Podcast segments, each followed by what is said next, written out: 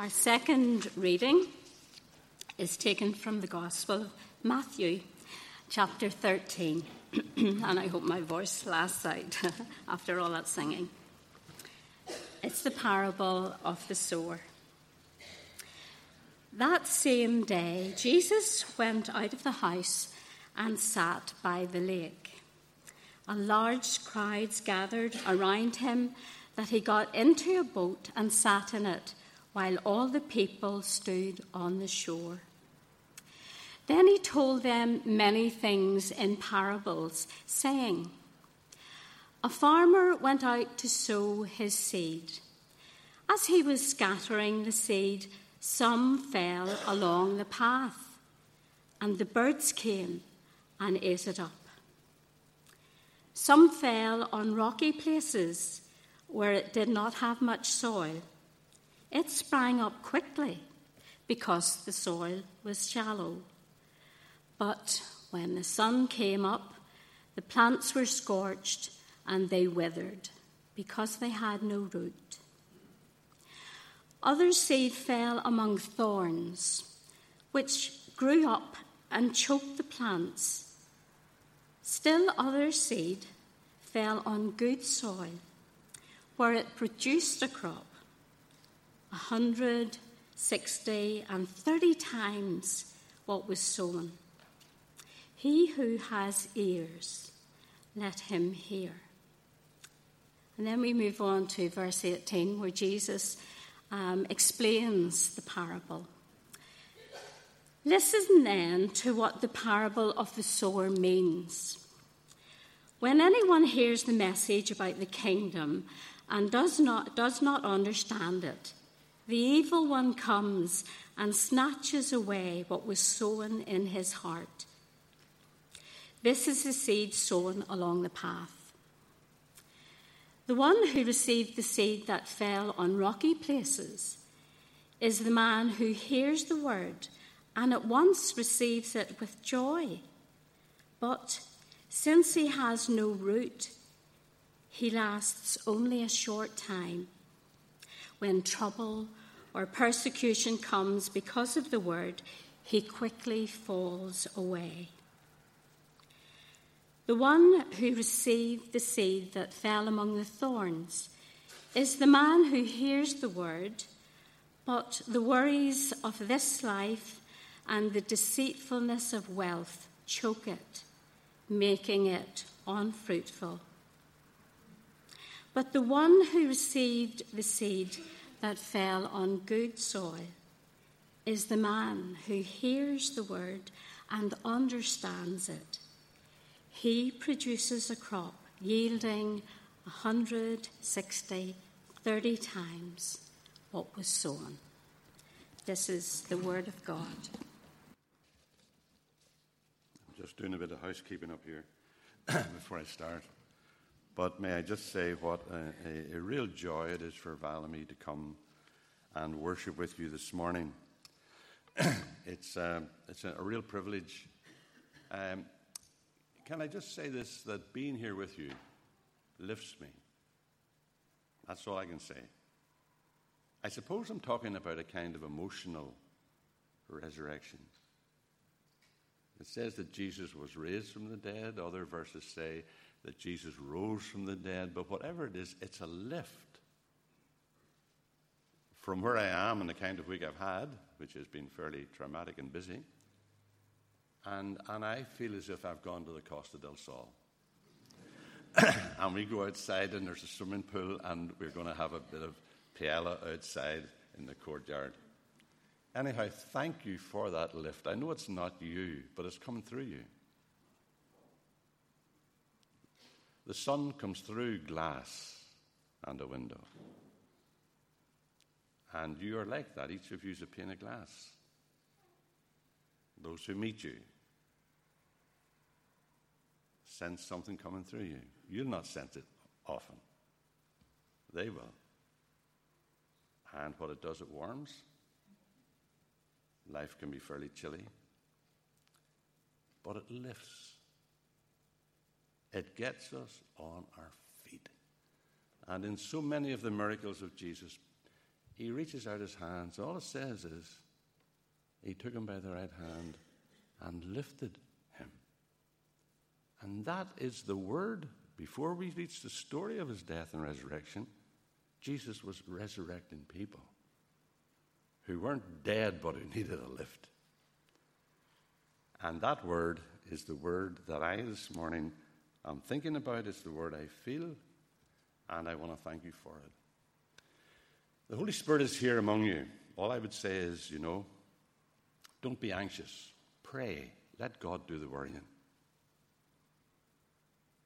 And whatever is on your mind, don't be anxious. Pray. Let the Creator God, the Father God that we've been singing about, let Him do the worrying. And have a good night's sleep. Not now, but later this evening. In this lovely story of the parable of the sower, it begins in a beautiful way. Uh, Jesus was born in Nazareth, as you know, uh, born in Bethlehem, grew up in Nazareth, but when he started his ministry at the age of 30, he moved down to the coast, to the Lake of Galilee, uh, to a town called Capernaum. And Val and I were there a couple of years ago, and we actually visited Peter's house. It's now been built over by a beautiful Franciscan church. And if you walk on the glass, you can look down, and you can actually see the synagogue is next door. And remember the story when uh, Peter came out of the synagogue, and he just, it says, and, and he, he came home, it was just next door, just across the road. And his mother in law wasn't well. And Peter and his mother in law, now that's a story I'm not going to go into today. But uh, Jesus takes her and raises her up. And uh, she's restored in her health. But this story begins with Jesus getting up one day there in Capernaum because uh, the beach where the lake was is only from here to Little. It's no distance. And so Jesus got up walked out the front door, turned left, and a hundred yards later he was on the beach. And this lovely story says, and Jesus just sat down on the beach. I love that picture of Jesus sitting on a beach. I do that quite often. I love sitting on a beach. You know what you never do? You never see anybody with their back to the sea, isn't that right? You never see anybody. We all look at the sea. There's something about the sea that speaks to us. And we sit there and watch the waves come in. We don't sit with our back to the sea unless Perhaps we're from Northern Ireland and want to get home quickly. But, eh, and, and then the story goes that people began to come and just sit beside him. And I can just see Jesus saying to the kids, Hello, how are you? What's your name? Ah, good. And then some people, more people would sit beside him. And then the crowd that actually sat down beside Jesus began to grow. And so Jesus realized they were, they, they were asking him questions. And so he said, Well, I'll, I'll speak to you all. And there he, he, he gets into a boat. He sits in the boat just off the shore. They're all standing. And because it was a cove and the sea was calm, his voice was magnified. And they could all hear him, thousands of them eventually. And he tells them this story of the sower. It was a story that lit their lives up because most of them were small farmers. They knew exactly what Jesus was talking about. This was a story about them, about a sower who has a bit of land, as you can see in this picture. And this is a story where Jesus tells his followers about the seed that has been sown, the power of God's word, the one who created the universe, recreating us in a tiny seed. It's about receiving the word, it's about listening to the word, it's about growing, and it's about giving. That's all it's about. And Jesus tells this story, and he talks about how the farmer has disappointments. He sows the seed, and some of it falls on the path. And sometimes through a person's field was a public path. And there you see them, the men walking, or the men and women walking, and the ground's hard, and the birds just come and take it away. And you and I have been to church often, and we go out the door, we haven't a clue what was going on. That, that's one of the problems I have. I can listen, and by the time I hit the coffee, I couldn't tell you what was said. I now only take home a seed when I go to church. I normally only take home three words of a sermon. And I try and hold on to those three words for the rest of the week because I know how easy it is when I hear something and listen for it to vanish. And of course, that's one of the ways in which Satan deprives us of the power of the word. But this is also a story about how some of the seed falls among the gravel, and it grows very quickly, and as soon as any pressure, it fades. We've all been there. And then also some of the seed falls among thorns, and, and these are rival desires within us which choke the best in us. They choke the best in us. They stop us ever becoming the people God meant to be, us to be. But also, this is a story about harvest. There is a bumper harvest. And there you see the green fields behind. And that's what the farmer's looking for as he sows the seed. What it's about is it's about the power of listening to God. Listening to God. It's about your potential to become a much better version of yourself. A much better person, a much better version of what a father means, of what a mother means, of what a brother means, of what a son means, of what an employee means, of what a worker means, of what a servant means, of what a, a, a person's life means. To become, to, to, this lifting again, this resurrection, it's all about lifting becoming a much better version of who we are. That's what it's about. And that potential is in me. That's the soil. And when the word connects with the soil, something starts to grow. And what grows is you and me into a better version of who we are. We, be, we are recreated by the one who created all things in the first place. And what we see in this story is, is not just about the, the harvest, but it's also about giving because the happiest people in the world, the richest people in the world, are those who know the value of the things that money can't buy. So I know we have financial problems. I know we worry a lot about money. How are we going to get through? How are we going to pay the bills as the bills continue to rise? But the richest people in the world are those who know the value of the things that money can't buy. Those are the things we need to hold in our hearts. Those are the things we need to say. I could not live without this. I may struggle to pay my bills, but I could not live without your love, your kindness, your interest in me, your friendship.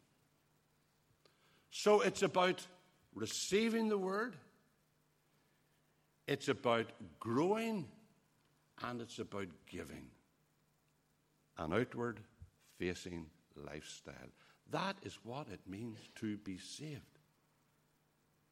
And it happens in this life as we connect with the Word of God. And that's why I want to move from the parable of the sower into a very simple thing about harvesting a 3G lifestyle. Now, a lot of you know much more about technology than I do, so I am not going to wax lyrical here. I couldn't. But 3G is, is what they call third generation access technology. Through the wonders of modern science and, and technology, we can now, through our mobiles and computers, we can access the universe almost. And that is because of 3G technology. It also means that you and I, wherever we are, in a car or in a hotel or, or on a beach, we can access each other through our mobiles. 3G technology allows that. So we're interested here in harvesting a 3G technology in regard to our lives in the parable of the sower that Jesus has given us. And here are the three G's. Here is what happens. This is what harvest is about. Because harvest is about the flowers, the grapes, the beauty, creation, of course. It's about you and me. Becoming a much better version of ourselves through the grace of God. It is about the G for the grace of God, receiving the grace of God. This ability to really take into us the best there is in our universe, and that is the grace or the love of God. The second G is gratitude, living a life where I do things not because I'm wanting something back. Even if there was no heaven, we can still live lives of gratitude to God. We're not in it for what we get out of it, we are in it for what God gets out of us. And the most beautiful song any life can sing or poem anyone can write is a poem or song that says thank you. That's the essence of our faith. Four things that change your life completely The first word is hi, openness to people. The second is please. The third is thank you. And the fourth is I'm sorry. Those three simple phrases can transform your life and they grow out of gratitude. We are in this not because of what we want out of it. We are in this because God has loved us and invested his best in us. And the third thing is this outward facing life. How you know you're with Jesus Christ is you look at the world the way he does through generosity. There are no mean people in heaven. Before we get there, he bursts open all the barriers of meanness in order to liberate us, to set us free to a life of generosity. Now, those are the three G's of the Christian lifestyle. And these three G's are a rare gem. I love this ring. I know I could never afford it. It's the Pink Star Diamond. And on the 4th of April this year in Hong Kong, that diamond sold for $17 million. Right? But in terms of what God sees as important and valuable, the real gem of openness to God's grace, thankfulness for His love, and generosity towards other people. That is a gem that you can't put a price on. And that gem is within the reach not only of our fingers, of our hearts and of our lives. And so we look at this beautiful story that Jesus gave us. And as I said, it's very easy and very quick to understand it. But it's really about us. As I said, it's about potential, the potential of what we can become. It's about the power of the message, and it's about the patience of the farm, farmer, and eventually, it's about the growth and generosity of, of a bumper harvest. One of the reasons Jesus gave people simple stories was help them to take home a picture. I know you have pictures in your mantelpiece. You may have them in your wallet. Do you know why they're there? They may even be on your work desk. Do you know why? They keep us, they remind us of what's really, really important. And they usually are people. And that is why, in understanding God, it's important to have a simple image. And what Jesus says to these farmers is that God's a farmer. God could be a window cleaner. In Psalm 1 that we sang, he says, I will be like a tree planted by a river of water. And there you have a beautiful picture the tree by the water. And the lovely thing about the tree is it draws up the water through the trunks into the branches, and they go to the tiniest new leaves blossoming at the top. God's Spirit comes into us, and He just doesn't live in our hearts. He comes right up through and in and out of everything that we are involved in. And when I began to read the scriptures, one of the things I, I, began to connect with was take home, you know, I sometimes say, take home three words from today. Just take three words, or maybe those four words. Hi, please, thank you, I'm sorry.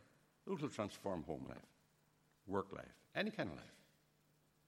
But take home the image of God as a farmer, Christ investing in you. But here's one of the images I took home that has always meant something very special to me, and that is, that is the picture of the Niagara Falls. I was there in the 1960s. And as I stood and looked over at the falls, I was astonished at the beauty, the power, the volume of water that's been flowing for millions of years. And I didn't get on the Maid of the Mist and go out into the middle because I couldn't afford it. I was a student, you know, and you look, look after your money when you're a student, you know. Uh, and you're certainly glad of family and friends back home when you're stuck and bail you out. Uh, but there, you, can, you can put on a waterproof jacket. I think it's a blue one. And what we did was we went round to the side of the waterfall, and, and, and I stood there, and the mist from the waterfall was gathering all over me. I loved it. I loved getting drenched, soaked. And I felt like doing a, you know, oh. You know, one of those movements where you just express joy and you knock the microphone down and you're right around. It was just a joyous moment. And, and in that picture, I saw what the scriptures mean when it speaks about God. The image of God that you have deepest, the photograph of God that you have deepest in your mind will it turn on every other switch in your life. And as I stood beneath the waterfall getting drenched and noticed the volume of water, I just thought more and more about what St. Peter said on the day of Pentecost I will pour out my spirit on all flesh. The Niagara of God's grace that has flown, been flowing before you were born is flowing now into every person open to it and will continue to flow when we have passed on. An eternal, abundant river of life and of love. I think of the words of St. Paul where he says, God poured out his Spirit. God poured out his love into our hearts through the Holy Spirit he has given us. And that word in, in the Greek language is floods our lives with the love of God. And what I would say to you, take home an image of God. What is the image of God you have? Is it a policeman?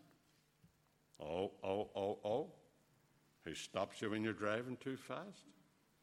Is it a teacher who is helping you understand? Is God perhaps like somebody Sometimes we, we, we pitch God in terms of understanding all the critical voices that we have heard in our lives. We put them all together and make them into one voice that makes us feel very small because God's wanting to find us out and He's wanting to put us down. And like a cigarette butt, He wants to crush us under our feet if we do anything wrong, you know. Is that the image of God you have? Flush it out. Think of the farmer investing in you the most precious seed of life. Think of standing under the Niagara of God's grace and just let it flow into you. Picture it every day when you get up and the first thing in the morning. You stand underneath the steadfast love of the Lord, which is from everlasting unto everlasting to those who love Him. And let that river of grace flow into you.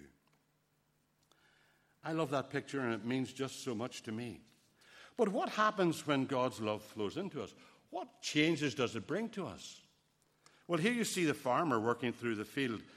And this farmer is, is, I just sense that this farmer here is a farmer who's standing in the field and he has worked hard, he has sown the seed, and he's standing looking at what the land has produced.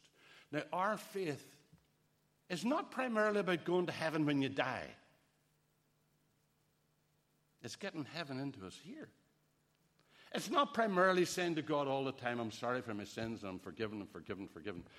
If, if, you, if, if at home, in any relationship, if it's all about, I'm sorry, I'm sorry, I'm sorry, you ain't going to grow very far. It's all about what comes out of us that is touched by the grace of God flowing into us. And what comes out of us whenever we respond to Christ is a life that says just, Thank you, Lord. Thank you. Thank you. Thank you.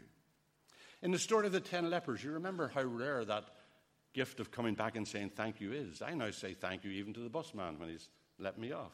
Turn around and say to him, Thank you very much. Nine out of ten don't say anything back. But sometimes they do. And I've discovered a lot of things that I never saw before. Quite a number of women are driving the buses nowadays. But saying thank you for everything good that comes my way. And in the story of the ten lepers, when Jesus healed them, they all ran away, but only one came back to say, Jesus, thank you. Why did Jesus pick that out? I'll tell you why. It is a rare gem. To actually realize how blessed you are in the people who have brought you up how blessed you are in the people you have around you, how blessed you are in your health and strength, how blessed you are again and again and again by the mercy and kindness of God, and to actually develop a lifestyle that expresses gratitude and thankfulness. And all that sort of self criticism, all that sort of like harshness in other people, all that putting other people down, bin that. Put it in a black bag, leave it out for the men on Monday or Tuesday, whatever day they come down your street. I'm never sure when they're coming. But get your wheelie bin out and bin the negative stuff and cultivate a lifestyle of saying thank you to God for everything. I remember in Hamilton Road when I worked there as a young assistant, one winter's night, and the wind can blow in Hamilton Road in, in, in Bangor in the winter. It was a ferocious night, and it was five to seven, and I was just going in the back door into Hamilton Road to get ready and go up and take the service. And I noticed this old man coming in. I knew who he was. His name was Mr. Dewey. And I, had, uh, I knew all about the fact that he was now in his 80s and he struggled with his health and strength. He was frequently at the doctor's. But when he lost his wife, life just began to cave in. And I thought, Mr. Dewey, he was, he's a wonderful man. He kept going, going, going, going. But I saw him, and he was out this night, and it was a ferocious night. I wouldn't have gone out myself if I hadn't been taking the service. But Mr. Dewey comes up the wee path at the side of Hamilton Road, I stop and say, Mr. Dewey, what are you doing out a night like that? He says, What do you mean, Ken? Sure, it wouldn't be anywhere else. Where better can you be on a Sunday night than in God's house? And I knew what motivated him. What dragged his weary body out and what lifted him out of this armchair to get out was this sense that there was no better place to be than in the presence of the God who loved him. I learned from Mr. Dewey the beauty of gratitude. And I would encourage you to develop that in yourself, to look at the balance between the negativity that comes out of us and our, our positivity, and to choose the path of letting God's grace create a lifestyle of gratitude. The final thing I want to draw your attention to is, of course, it's not just about being thankful, it's also about being generous. Because the farmer in the field is very soon, the first thing a Jewish farmer does in a field is cut the best corn and the best sheaves and bring them to the house of God and say, God, thank you. He doesn't fill his barns, he doesn't think of himself. Cultivating this Jewish sense of gratitude to God, he gathers the best sheaves and those bundles in his arm, he goes to the, to the house of God and he offers them over to the priest who takes them and blesses them in the name of God. And he gives them away. And what the harvest says is that God has been good to you, so you must live an outward facing life. Our faith is not about I, me, and myself. That is the road of death.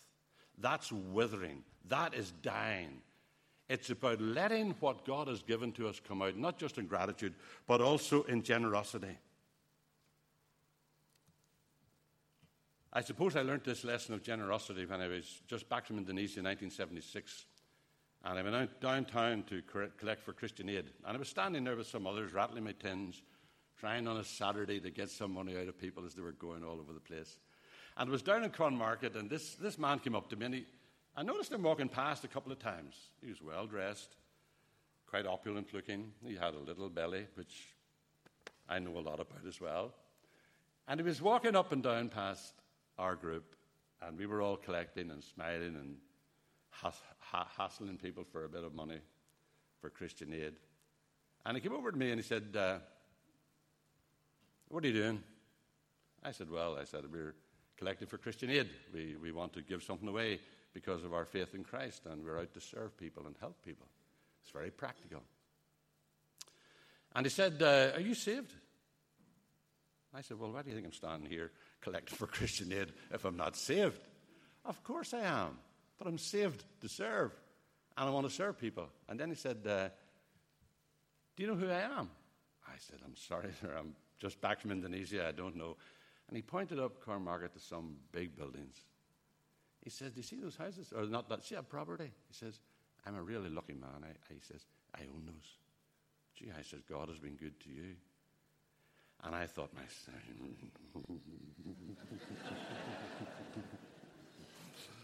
so I, I, I, I, I was really expectant, and he gave me a pat on the back. He says, Keep up the good work. And he walked off. And I noticed as I went on shaking the tin, he walked up to the top of Cornmarket uh, and uh, he, he stopped and turned, and I said, Well, maybe he's having second thoughts. and it, he did. And he came back, and I thought, Oh, Lord, you've been working on him. You know, you've been working on him. And I, I gave him another bigger smile than before. And I, I, was, I didn't rattle the tin in front of him. But he put his hand in his pocket and he says, Well, he says, All the best. And he put his hand in his pocket. And he took out 5p and put it in the tin. Said, Lord, let me think of who's coming next. And then about an hour later, I, I, was doing the same routine, and a lady came along with shopping bags. She was very busy. She was running about and obviously wanted to get home, and she had a tiring day shopping in Belfast. And she came up and she said, What are you doing here? I said, Well, we're collecting for Christian Aid. This money goes all over the world to help people who are in real need. Oh, she says, and then she says, This is, uh, this is Belfast. She said, Is a sectarian. I said, Thankfully, no. Uh, we don't see people, we don't see the labels. In heaven they blow off, and in hell they burn off. All we see is people. All we see is people in need. And she says, uh, That's good, that's good. And she took out uh, a check, a checkbook, and she wrote me, and I must say, she wrote me a very generous check, put it in the tin. Now, I was faced with a choice that day. That's a parable. I was faced with a choice. What kind of person do I want to be? And one of the things I would say to you again look at the life of Jesus, and what do you see in his life? Notice how outward facing it is. Notice that he's on the cross and he's looking at us with his arms wide open. He never turns his back to us. And in that lady, I saw a call to generosity. And that is the 3G lifestyle that I would commend to you this Harvest Sunday God's grace, gratitude, and generosity. Those three things can transform our lives, and they are a rare gem, but they are the gem of what God gives us in Jesus Christ. They are the gem of faith. And as I look around this congregation and I begin to know you just on the surface, I know that that gem is here. But I would encourage you to develop it more and more. There are three simple parts to it, and here they are. I receive, meaning the grace of God. I grow in gratitude. And I give in generosity. Those are the three movements. I once saw a Native American who described for me growing up as a boy before the community had become Christian. And the chief in the village would go out and stand on the mountain and turn towards the sunrise every morning. And he would just stand like this. This is before they were, had been brought to Christ and baptized. He just stood to welcome the sun. He told us about it. And he said, From that I learned to pray then as a Christian, as the old chief would face the sun. And my prayer is this I receive, I grow, and I give. 3G. And what I'd like you to do this morning on this harvest service is just to end now by asking you to stand and, and do this with me. Those three actions. Just let me go through them again with you. I receive, I receive, I grow, and I give. Can we stand? And so just repeat the words after me, and then let us do the actions together. I receive. I grow. I give. Let's do it again. I receive. I grow. I give. And when our hands are out, let's link together now and say together the Lord's Prayer. Let's link our hands together and say the prayer that our Father has taught us right across the church. And let's keep our eyes open. Our Father, who art in heaven, hallowed be thy name. Thy kingdom come, thy will be done on earth as it is in heaven. Give us this day our daily bread, and forgive us our trespasses, as we forgive those who trespass against us. And lead us not into temptation, but deliver us from evil. For thine is the kingdom, the power, forever and ever.